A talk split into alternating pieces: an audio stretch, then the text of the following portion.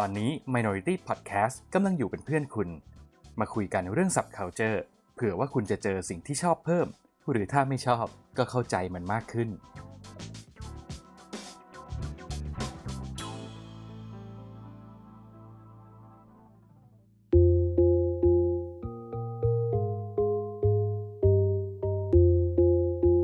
อยู่กับผม โอมพัทันตวัฒน์กับคำสอน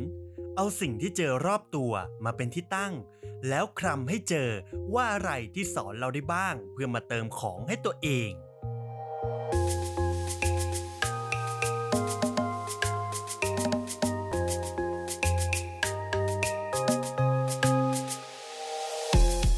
สวัสดีครับคุณผู้ฟังตอนนี้คุณกำลังอยู่กับรายการคำสอน รายการที่หยิบยกคำทุกคำที่เราเคย เจอเราเคยได้ยิน และเราเคยใช้ มาดูกันว่าคำพวกเนี้ยเราคลำเจออะไรกับมันบ้าง แล้วคำพวกนี้มันสอนอะไรเราบ้าง อยู่กับผมโอมพัทันตวัฒน์และเช่นเคยครับป่านพาลาภเพื่อนของผมเองครับ สวัสดีครับป่าน สวัสดีครับโอม แล้วก็สวัสดีผู้ฟังนะครับผม EP นี้เรามีกันคนละกี่คำผมมีหนึ่งคือคำว่า เมื่อวาน อะผมมีหนึ่งคำเหมือนกัน อยากให้ EP นี้เราไม่ต้องซีเรียสมากนะครับอืมแล้วก็ ลองเป็นคำที่มันดูเอ๊ะหาความหมายใหม่ ๆ กับมันแล้วกันนะครับอืมมันเป็นคำที่เราคุ้นเคยแหละคำว่าอ่านออกเขียนได้ อืมครับเฮ้ยน่าสนใจ เอาที่คำไหนก่อนเอาคำของผมกันไหมได้คำว่าเมื่อวาน เออ ป่านมีทัศนคติยังไงบ้างกับคำว่าเมื่อวาน จริง ๆคำว่าเมื่อวานเนี่ยอืมมันสำหรับสำหรับเราแล้วกันนะเราเรามีความเชื่อว่า ทรัพยากรที่สำคัญที่สุดของทุกคนคือเวลา อืม เพราะว่าเป็นทรัพยากรเดียวที่เราไม่สามารถไปกู้คืนมาได้ เราทำไฟล์ PowerPoint ไปพรีเซนต์ลูกค้า เราทำไฟล์ Photoshop หรือว่า Illustrator อะไรไป present ลูกค้า ไฟล์เสียเรายังมี ทาง backup ทางกลับมาได้ แต่ว่าเวลาต่างหากที่มันผ่านไปแล้วมันจะผ่านไปเลยอืมสำหรับผมผมรู้สึกว่าจริงๆคำว่าเมื่อวานมันมีมิติลึกในหลาย ๆ แง่มุมเนาะอืมอย่างเช่น เราจะใช้เมื่อวานทำปฏิกิริยาอะไรกับวันนี้ของตัวเองดีกว่า ยกตัวอย่าง ถ้าเมื่อวานเราผิดพลาด เราทำเรื่องที่ไม่ดี เมื่อวานมันสอนอะไรบางอย่างกับเรา ว่าเฮ้ยเห็นหรือเปล่าว่า การที่เราทำผิดพลาด เราอาจจะต้องกลับไปขอโทษใครสักคนไหม หรือเราอยากจะได้บทเรียนจากสิ่งนี้ เพื่อที่จะใช้ชีวิตในวันนี้และพรุ่งนี้ให้มันดีขึ้นอันนั้นคือหนึ่งแง่มุม หรือเมื่อวานอาจจะเป็นวันที่ยิ่งใหญ่อืมมาก ๆของเราอืมผมยกตัวอย่างประโยคคลาสสิกในวงการฟุตบอลประโยคหนึ่งอืมแล้วกันอืมเป็นของโชเซ่มูรินโญ่อืมประมาณสิบกว่าปีที่แล้วเนี่ยอืมโชเซ่มูรินโญ่ยังเป็นโค้ชที่เรียกว่าเป็นดาวรุ่งอยู่อืม เขาเป็นโค้ชหนุ่มที่พา FC ปอร์โตทีมเล็ก ๆ ในโปรตุเกสอืมได้แชมป์ยูฟ่าแชมเปี้ยนลีกปรากฏว่าชนะแมนเชสเตอร์ยูไนเต็ดด้วยความโด่งดัง เราไม่ต้องพูดถึงตรงนั้นดีกว่า เราคงผีซีย่ำปึกกันอยู่ดีกว่าช่วงนี้นะครับ ปรากฏว่าโชเซ่มูรินโญ่สร้างชื่อเสียงจากปอร์โตไม่กี่อืมวันต่อมา อืมเขารับตำแหน่งหน้าที่โค้ชของทีมใหญ่ อย่างเชลซีต่อทันที อืม แล้วก็มีคนไปถามเขาว่า คุณยังกระหายความสำเร็จไหมในเมื่อคุณได้แชมป์ใหญ่สุดไปแล้วนู่นนี่อืมโชเซ่มูรินโญ่ตอบว่า เชื่อไหมว่าวันรุ่งขึ้นหลังจากที่เขาได้แชมป์สิ่งแรกที่เขาคิดคือ เมื่อวานมันเป็นอดีตไปแล้วอืมวันเนี้ยเขาอยากได้มันอีก อืมผมว่าอันเนี้ยมันแสดงทัศนคติระดับโลกบางอย่างออกมา คือออืมอืมไม่ว่าความสำเร็จอะไร หรือว่าความผิดพลาดอะไร เมื่อมันจบลงไปแล้วอืม เราถึงเวลาที่จะต้องอยู่กับวันนี้แล้วอืมแต่คำถามคือเราได้อะไรจากสิ่งที่มันเกิดขึ้นไปแล้วมากกว่าอืมเราได้แง่คิด เราได้กำลังใจอืมเราได้ความรู้สึกที่ผิด หรืออมเราได้ความภาคภูมิใจ แต่ยงย้ำเตือนตัวเองเอาไว้ว่า เมื่อวานมันก็เป็นอดีตไปแล้ว เราไม่สามารถอืมกลับไปหามันได้อีกแล้วอืมนะผมว่า ความอิมแพคของคาว่าเมื่อวานมันเป็นอย่างนั้นแหละอืมยกตัวอย่างอีกงานหนึ่งของเป็นงานคลาสสิกเหมือนกันสำหรับผมแล้วกันนะอืมเป็นบิลบอร์ดของ n i กี้อืมเป็น Copy Ad ก็คือมีแต่คำพูดนะฮะอืมเป็น headline สั้นๆ เขียนว่า yesterday you say tomorrow แล้วก็อืม just do it อืมนะฮะเขาบอกว่าเมื่อวานคุณพูดว่าวันนี้จะลงมือทำ just do it ทำมันซะนะครับ มันอืมมันคือผมว่าความสวยงามของคำว่าเมื่อวานอะ มันมันทำให้เราสูญเสียมันไปแล้วอะเมื่อเราสูญเสียมันอะนั่นแหละทำให้เมื่อวานมันมีคุณค่ากับวันนี้แล้วก็ปัจปัจจุบันอืมแล้วก็พรุ่งนี้มากกว่าอืมผมว่าคำนี้น่าสนใจคำว่าเมื่อวานเนี่ย เป็นอะไรที่มันค่อนข้างจะชีวิตจริงนิดนึงนะ คือคำเนี้ยจริง ๆ มัน ผมเชื่อว่าทุกคนต้องเคยพูดคำนี้ แล้วคำเนี้ยมันมีนัยยะมันมีความหมายซ่อนอยู่เยอะแยะมากมายเลยถ้าเราลองค้นหามันจริง ๆ เราลองคลำหาจริง ๆ จากคำคำนี้จุดเริ่มต้นของการที่อยากจะเอาคำนี้มาพูดก็คือ วันก่อนระหว่างขับรถ อยู่ๆเพลงหนึ่งที่ เออไม่ได้ฟังนานแล้ว ของวง The Beatles ชื่อเพลงว่า Yesterday มันมัน shuffle เข้ามาพอดี แล้วเราก็ลองฟังแล้วก็ฮัมไปฮัมไปแล้วก็ เอ๊ะทำไมเรารู้สึกว่าคำคำว่า yesterday มันหลุดไม่ออกจากหัวเลยภายในสองสามวันมานี้ เราก็เลยรู้สึกว่า เออ พอลองฟังปุ๊บ แล้วเราก็คิดไปเรื่อยๆ เออจริง ๆคำว่าเมื่อวานมันมีหลาย meaning มากเลยนะ แล้วจริง ๆ แล้วคำว่าเมื่อวานเนี่ย มันเป็นบทเรียนแล้วก็มันเป็นคำสอนที่ดีได้สำหรับเราอะพอเราย้อนกลับไปก็คือ ถ้าสมมุติเราแปลความหมายของคำว่าเมื่อวาน เมื่อวานก็คือ เมื่อวานจะแปลทำไมเมื่อวานเมื่อวานก็คือวันที่ผ่านมาแล้วถูกไหมแล้ววันที่ผ่านมาแล้วเนี่ย เราได้อะไรจากมันมาบ้าง อย่างแรกเลยก็คือเรารู้ว่าสิ่งที่เราทำไปเมื่อวันก่อนคืออะไร เรา กระทำอะไรไปบ้าง เราใช้ชีวิตยังไงเราเป็นคนยังไงเราคิดอะไรเราพูดอะไรเราเดินทางไปไหน นั่นคือสิ่งที่เราได้จากเมื่อวานอย่างแรกสองสิ่งที่มันทำให้เรารู้สึกว่าเออคำเนี้ยมันอิมแพกมากก็คือ เราไม่สามารถกลับไปแก้ไขอะไรเมื่อวานได้แล้ว อืมอืม แล้วพอเราคิดถึงอันนี้ขึ้นมาแล้วเราเลยรู้สึกว่า เฮ้ยคำว่าเมื่อวานแม่งอิมแพกชิบเป่งเลยว่ะคำเนี้ยมันสามารถตีความได้สองมุมนะ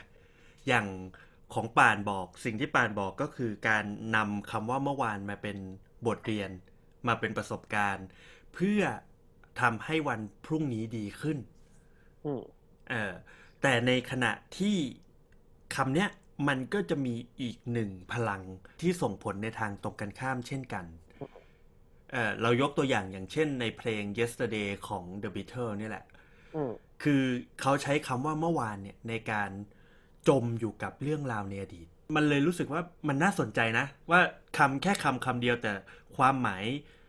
ที่มีสองความหมายแล้วมันต่างกันสุดขั้วอย่างเงี้ย เออ มันมันน่าสนใจดีอะอย่างที่บอกแหละ คือคำว่าเมื่อวานเนี่ย มันให้มันให้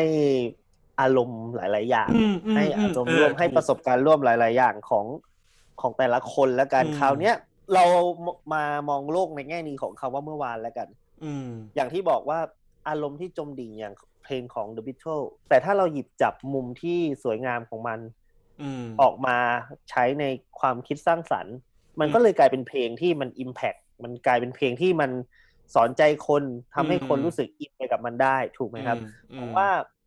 เราอยู่ที่เราจะมองเรื่องเมื่อวานเนี่ย หยิบจับแง่มุมไหนของมันมากกว่าอืมที่อืมหยิบจับมันขึ้นมาแล้วก็วันนี้มันให้ประโยชน์อะไรกับเรา สุดท้ายมันต้องมีประโยชน์อะไรบางอย่างที่มันเกิดขึ้นไปแล้ว อืมในเมื่อมันไม่สามารถกลับไปแก้ไขได้อืมวันเราต้องมองหาคุณค่าของมันมากกว่าว่าเฮ้ยสิ่งเนี้ย คุณค่า คุณจะจมดิ่งกับมันก็ได้ แต่คุณจะต้องจมดิ่งกับมันให้มีประโยชน์ แล้วก็คุ้มค่าที่สุดกับสิ่งที่มันเกิดขึ้นไปแล้วมากกว่า อืม นั่นมันถ้าเราเราเปรียบ ก็คือเหมือนคำเนี้ยมันมีพลังสองแง่ อยู่ที่อืมว่าเราจะหยิบพลังนั้นมาใช้ในในด้านไหนเพื่อให้เราสามารถทำให้ชีวิตเราดีขึ้นต่อไปข้างหน้าได้ แล้วในทางกลับการที่ป่านบอกก็คือต่อให้เราดิ่ง ต่อให้เราดาวกับคำว่าเมื่อวานเนี่ย แต่ถ้าสมมติเราหยิบพลังตรงนั้นเนี่ยมาเป็นแรงกระตุ้นให้มันผลักดันให้เราไปข้างหน้าได้ดีขึ้นอะอันเนี้ยก็น่าสนใจสำหรับคุณผู้ฟังก็คือ ถ้าสมมุติคุณ คุณรู้สึกว่าคำว่าเมื่อวานมันคือ แรงผลักดันที่ทำให้คุณเนี่ยไปต่อข้างหน้าได้อย่างมีความสุข หรือว่าเป็นประสบการณ์ในชีวิตที่ทำให้คุณรู้สึกว่าพรุ่งนี้ต้องดีกว่าอย่างน้อย attitude ของคุณทัศนคติของคุณก็คือ การ move on ให้ตัวเองดีขึ้น ส่วนคุณผู้ฟังท่านไหนที่รู้สึกว่าคำว่าเมื่อวาน มันคือพลังที่ทำให้คุณรู้สึกห่อเหี่ยวท้อแท้หรือว่าทำให้คุณหมดกำลังใจเนี่ย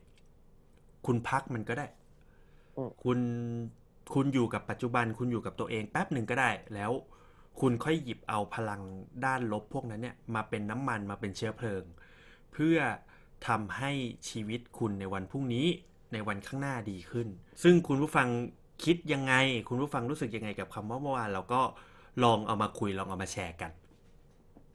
อืมครับผมผมว่าน่าสนใจครับคำว่าอืมเมื่อวานเนาะอืม ลองแชร์กันได้ครับว่าแชร์กันได้ครับสำหรับคุณมีคุณค่าหรือมีความหมายยังไงครับผม อะคำของปานว่ามาโอเค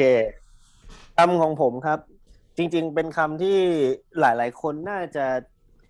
คุ้นหูแล้วก็ได้ยินเป็นสุภาษิตสำนวนไทยของเรานี่แหละเนาะครับตั้งแต่เด็ก แล้วก็ครูบาอาจารย์หรือทุกคนพูดกันมาอยู่เรื่อย ๆ นะครับ คือคำว่าอ่านออกเขียนได้คำว่า อ่านออกเขียนได้เนี่ย สังเกตไหมครับว่า เราจะไม่เคยพูดว่าเขียนได้อ่านออกเลย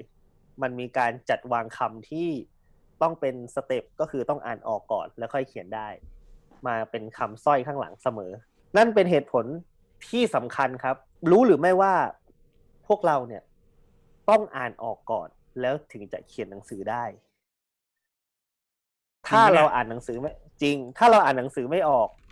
เราจะเขียนหนังสือไม่ได้ แน่นอน เพราะว่าเราต้องฝึกการอ่านจำก่อน ก่อนที่จะประดิษฐ์คำหรืออะไรบางอย่างออกมา อันนี้คือสิ่งที่น่าสนใจสำหรับผม ผมรู้สึกว่าเฮ้ยคำเนี้ยมันมีอะไรที่ให้เรามาวิเคราะห์กับมันมเยอะ อย่างอาชีพผมเนี่ย มีคนมีพี่ปิ๊กโรจนะเป็นเจ้านายเก่าผมค เครับยบอกว่า ถ้าอยากจะเป็น copywriter อยากจะเป็นคนเขียนคำโฆษณาหรือเขียนอะไรก็แล้วแต่สิ่งที่ต้องทำคือ มึงต้องอ่านเยอะอืมๆมึงต้องอ่านก่อนอืมึงไม่ต้องลงมือเขียน มึงอย่าเพิ่งลงมือเขียนอืมมึงเขียนไม่ได้หรอกอืมเพราะยังมึงยังไม่อ่านเลยอืมมึงยังไม่รู้เลยว่า ชาวบ้านเขาเขาพูดยังไงเขาอ่านอะไรอืมคำไหนที่โดนใจเขาอืมเพราะฉะนั้นถ้ามึงเขียนไปอะ เขียนให้ตาย มึงก็ไม่สามารถไปชนะใจเขาได้ สิ่งที่สำคัญที่สุดของการเขียนนะครับ มันคือการอ่าน มันเป็นสเต็ปเราต้องอืมอ่านก่อนอ่านเยอะๆอ่านเยอะๆอ่านเยอะๆอ่านไปเรื่อยนะครับ แล้วก็สุดท้ายสักวันหนึ่งไอสิ่งที่เราอ่านเนี่ย เราเหมือนอาจจะลืมมันไปบ้างหรืออะไรก็แล้ว แต่แต่ว่าเชื่อเถอะครับว่าในลิ้นชักในสมองคนเราเนี่ยอืมันจะมีคลังคำศัพท์ วิธีการจัดวางคำหรือว่าอืมคำที่มันโดนใจเหมือนรายการเหมือนที่โอมพยายามทำรายการคำสอนอืมันมีบางคำที่มันติดอยู่ในหัวเราอืมแล้วเราก็เลยได้หยิบยกขึ้นมาใช้ในจังหวะอืมเวลาที่ถูกต้องอืมนั่นคือเฮ้ยทำไมบางคนบางคนเวลาพูดอะไรแล้วมันดู คมคายอืมดูแบบมีความรู้ หรือว่าอืมดูแบบเฮ้ยเล่าเรื่องแล้วมันสนุกอืมทำไมคนนี้ถึงตลกมากเวลาเราไปนั่งแบบโทษนะครับไปนั่งกินเหล้ากับเขาแล้วรู้สึกว่าเฮ้ยอืมคนนี้แบบเล่าเรื่องสนุกชิบหายเลย อืมนั่นก็เพราะว่าเขามีคลังหรือมีวิธีการอะไรบางอืมอย่างที่เขาจดจำหรืออ่านมาหรืออะไรก็แล้วแต่มาอืมเพื่อมาเล่ามาพูดต่อมอหรือสุดท้ายมันคือการเขียนลงไปเลยมากกว่าอืมนะครับ บางคนก็ใช้วิธีการเขียนสื่อสาร อืมคราวเนี้ยคำว่าอ่านออกเขียนได้เนี่ย ถ้าเราตีความตรงๆ สิ่งที่เราพูดมาก่อนหน้านี้ทั้งหมดอะมันคือการตีความตรงๆเนาะว่าเราต้องอ่านแล้วก็เขียน อืม มันมีบางอย่างที่น่าสนใจเหมือนกันในคำนี้สำหรับเราแล้วกัน อันนี้เราอืมคิดเองนะอืม เรารู้สึกว่าเฮ้ย หรือว่าจริง ๆอะทุกอย่างรอบๆตัวเราอะมันต้องมีกระบวนการมีขั้นมีตอน เราต้อง การอ่านออกเนี่ยมันคือการเรียนรู้ก่อน อืม ส่วนเขียนได้อะมันคือการลงมือทำอืมเออแปลคิดว่าคิดคิดอย่างนี้เหมือนกัน เมื่อกี้อืมคือกำลังจะพูดต่อใช่ไหมเออ ผมว่าคำเนี้ย ถ้าเราถอดการอ่านและการเขียนอะไรออกไปอืมจริง ๆ แล้วมันคือการสลายทุกอย่างกลายเป็นคำว่า เฮ้ย เราต้องศึกษาก่อนอืมคิดก่อน วิเคราะห์อืมกับมันก่อนอืม ก่อนที่จะค่อยลงมือทำอะไรบางอย่าง พอเราลองพลิกมุมมองของมันในมุมเนี้ยมันกลายเป็นคำที่แบบเฮ้ยมันน่าสนใจนะสำหรับอืมเราอะมันเป็นวิธีคิดที่แบบ เออ เวลาเราจะทำอะไรสักอย่าง บางทีเราก็เป็นนะอืมเฮ้ยเหมือนเราบางอย่างเราทำงานมานาน บางทีแบบเฮ้ยมีโจทย์มาช่วยเขียนเอ่อโบชัวให้หน่อย อืมที่เราทำมันก็เป็นออโต้พายロเลยม อ้าวเขียนโบชัวเหรอได้มาเราเคยเขียนมาแล้วนี่ เยอะแยะอืมมากมายเต็มไปหมดอืมเราก็จะลืมวิธีการที่จะไปหาความรู้ก่อน เราอืมจะคิดว่าสิ่งเนี้ยเป็นงานง่ายๆ สบายๆอ่าเราเคยทำมาแล้ว เราอ่าเคยลงมือทำมาแล้ว เมื่อวานเราเราก็จะเคยทำมาแล้วอ่าเอออะเออเราก็เขียนมันเลยปุ๊บปุ๊บปุ๊บอืมลูกค้าไม่ซื้อว่ะ อืม ลูกค้าไม่ซื้อ เจ้านายไม่ชอบ อืม อืม marketing เขาก็ไม่ชอบ คนนู้นอืมคนนี้แบบเอ้ยติดนู่นติดนี่ เราก็กลับมาคิด เฮ้ย แต่เราเคยทำนะอืมทำไมไม่เชื่อเรา เรามืออาชีพนะเนี่ย เราอืมทำมาเป็นร้อยครั้งแล้วอืมซึ่งทำไมไม่คำเชื่อเรานี้ก่อนมันเคยโดน อ่าอืมเนี่ย เชื่อสิโบชัวร์เงี้ยง่ายๆเงี้ยเราเขียนมาร้อยครั้งแล้ว อืมคุณไม่เชื่อผม คุณมาจ้างผมทำไม อืมอืมเราลืมคิดไปว่าเฮ้ยสิ่งที่เราทำอะ เราทำมันลงไปโดยที่เราลืมเอาความคิดอะใส่เข้าไปให้มันอืมเราใช้แค่มือ เราใช้อืมแค่แฮนด์ในการอืมเขียนมัน เพราะเราเคพิมยพ์ทำมันลงไปอืมเราเคยทำเราอืมชินถามว่ามันผิดไหมมันไม่ผิดหรอกอืมแต่มันแค่ไม่ได้มีความรู้ความเข้าใจที่มากพอ อืมในการทำอะไรบางอย่าง ผมว่าอาชีพอื่น ๆ หลายอาชีพก็เหมือนกัน อืมว่ามันก็จะเกิดเหตุการณ์แบบเนี้ย คืออย่างโอมก็น่าจะจะเคยอ่าถ้าเล่าเรื่องอย่างเงี้ยมันก็เคยน่าจะเป็นแหละ เราถูกไหมเราค่อนข้างที่จะทำอยู่ในสายงานเดียวกัน เพราะฉะนั้นตรกะความคิดหรือว่าวิธีการทำงานขั้นตอนมัน มันค่อนข้างที่จะคล้ายกัน แต่เพียงแค่ว่า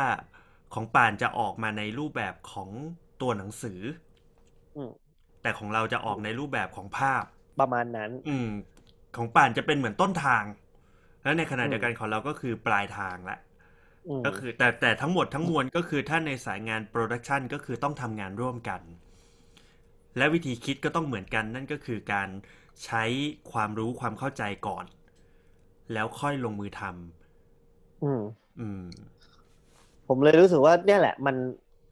มันสอนอะไรบางอย่างอยู่ อืม มันแล้วแล้วสำหรับส่วนตัวเราเรารู้สึกว่ามันสามารถใช้ได้กับ ทุกเพศทุกวัยนะ วันนี้เราเป็นนักเรียนเราลองใช้อ่านออกเขียนได้ดูก่อนนะอย่างก่อนที่เราจะแบบเฮ้ยไปสอบหรือว่าไปทำอืมรายงานวิชาอะไรบางอย่าง เราไปศึกษาข้อมูลก่อนอืมศึกษา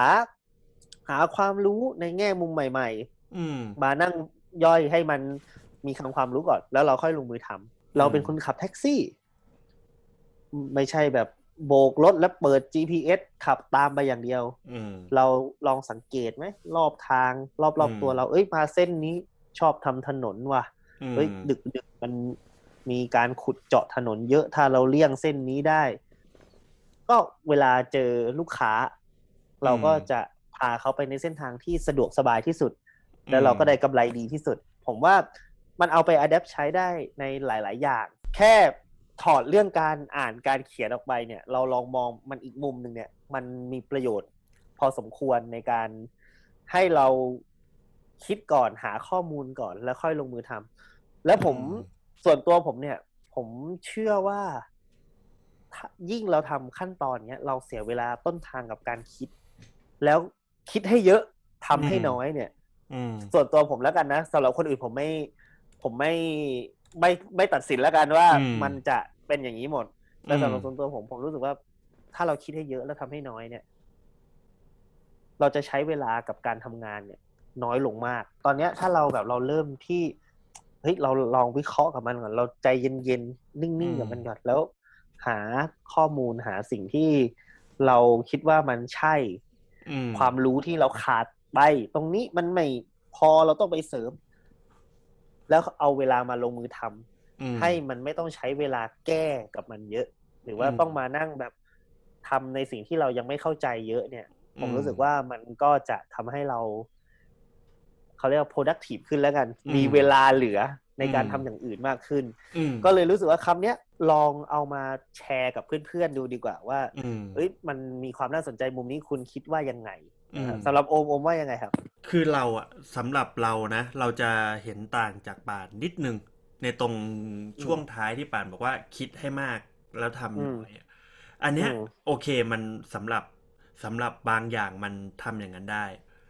ในในความคิดเรานะสำหรับบางอย่างเราก็ใช้วิธีการอย่างนั้นในการดำเนินชีวิตหรือการทำงานอืมแต่เราจะนิดนึงก็คือ ถ้าส่วนใหญ่เป็นเรื่องการทำงานเราจะ สมัยก่อนแล้วกัน คิดว่ามากแล้วอะแต่ตอนเราทำอะแม่งเราทำมากกว่า อืมมากกว่าคิด เพราะว่าเรารู้สึกว่า ร่างกายคนเรามันจะถูกจดจำได้ด้วยการลงมือทำง่าย ๆ แล้วกัน วิธีการคีบตะเกียบ ถ้าเราไม่ได้ฝึกใช้ตะเกียบเนี่ย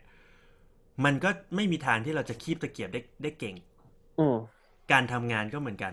เรารู้สึกว่าต่อให้เราคิดมาเยอะแค่ไหนอะ แต่ถ้าเราไม่ได้ทำเลยอะมันก็จะไม่มีประโยชน์ ก็เลยรู้สึกว่า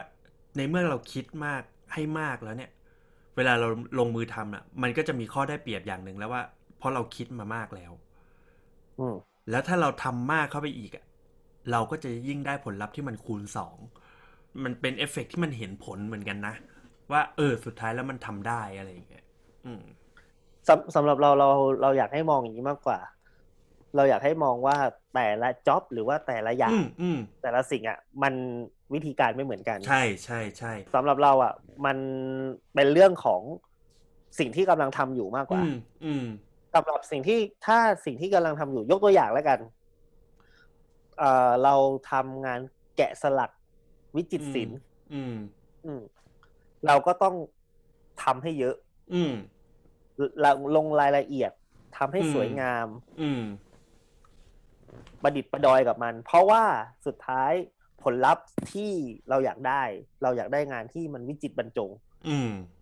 ถูกไหมแปลว่าอืมเราต้องลงมือทำแต่ไม่ได้อืมหมายความว่าไม่คิดนะ เราต้องอืมคิดวางแผนใช่มันมาใช่นะทุกอย่างมันต้องเกิดแล้วจากลงมืคอวามทำคิดก่อนอยู่แล้วอืมใช่ แต่ถ้าบางอย่างที่ เรามองและ เราคิดมาดีแล้วอืมและมันไม่จำเป็นต้องใช้แรงในการ ออกแรงในการทำเยอะ อืม มันก็อาจจะใช้วิธีแรกก็คือ คิดให้เยอะ อืมทำให้มันคอมแพคที่สุด อืม ให้มันพอเหมาะพอ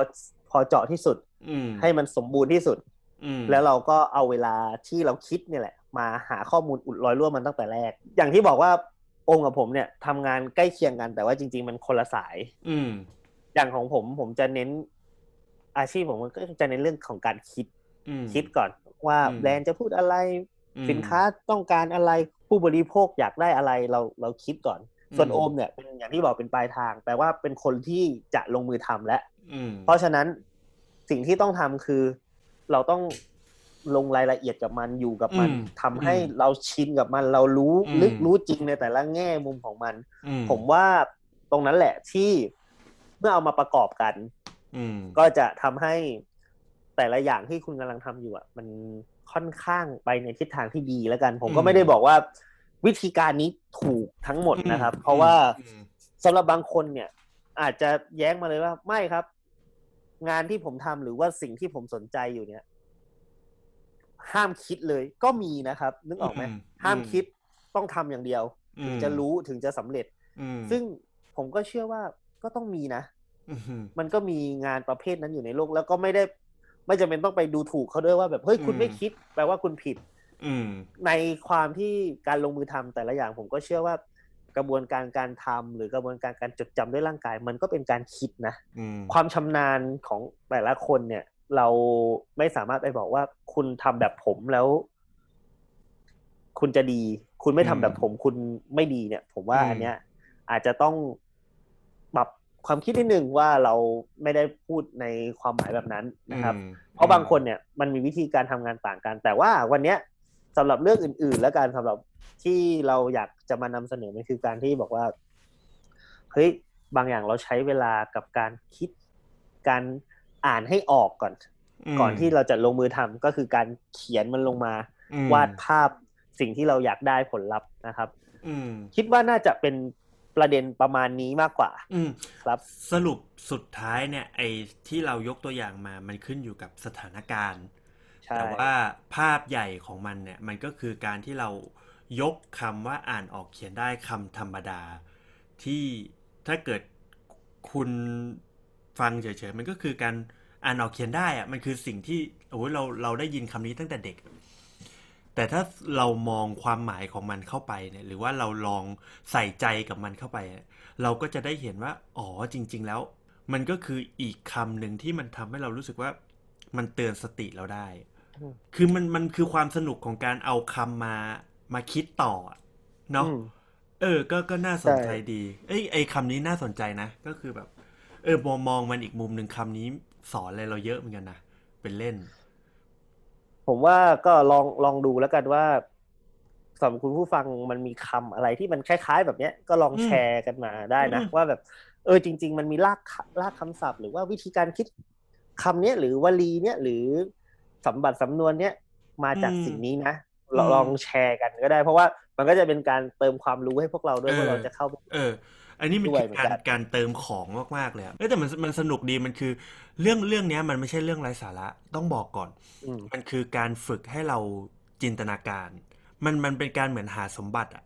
แต่ว่ามันคือสมบัติที่เราจะได้มาเติมของให้ตัวเอง ก็อย่างที่อืมป่านบอกมันคือเติมของให้กับนอสเทลเจียเราก็คือลิ้นชักความทรงจำเรานี่แหละ แล้วสักวันเราอาจจะเอาคำพวกเนี้ยสิ่งที่เราค้นเจอสิ่งที่เราคลำเจอเนี่ยมาใช้ ในวันใดวันหนึ่งก็ได้อืมเนาะครับ ก็ลองดูครับ วันนี้น่าจะได้ประโยชน์ไม่มากก็น้อย แล้วก็มันอาจจะเป็นจุดเริ่มต้นของการคลำหาคำหลาย ๆคำที่แบบอยู่ใกล้ตัวเรามาก ๆ ก็ได้นะ อืม อืม ก็ลองดูครับ ก็หวังว่าจะเป็นประโยชน์ แล้วก็ หวังว่าคำที่เราสองคนเอามาเล่าเอามาแชร์ แล้วก็เอามาแบ่งปันให้คุณผู้ฟังฟังเนี่ยมันจะทำให้คุณเนี่ยได้ไปเติมของให้กับการใช้ชีวิตของคุณ การทำงานของคุณ รวมถึงทัศนคติต่อคนรอบข้างของคุณนะครับ คิดครับผมเห็นอย่างไรก็เอามาคุยกัน เอามาแชร์กันในเพจ Facebook ของ Minority Podcast ได้เลยนะครับ รวมถึงช่องทางของ b l o g d i t ที่เราก็สามารถพูดคุยกันได้ หรือจะช่องทางของ YouTube ที่จะมีย้อนหลัง ก็มาคุยกันมาแลกเปลี่ยนความคิดเห็นกันแล้วคลำหาคำใหม่ๆ รอบตัว แล้วก็เอามาเติมของให้กับตัวเราครับ อะ หมดไหมปาน วันนี้หมดครับ โอเค โอเค แล้วเราพบกันใหม่ใน EP หน้าสำหรับวันนี้เราขอบคุณป่านมากครับ แล้วก็ขอบคุณคุณผู้ฟังที่ครับอยู่ฟังกับเราแล้วก็ให้เราเป็นเพื่อนของคุณครับ ขอบคุณครับ แล้วพบกัน EP หน้าสำหรับวันนี้สวัสดีครับ สวัสดีครับ สวัสดีครับ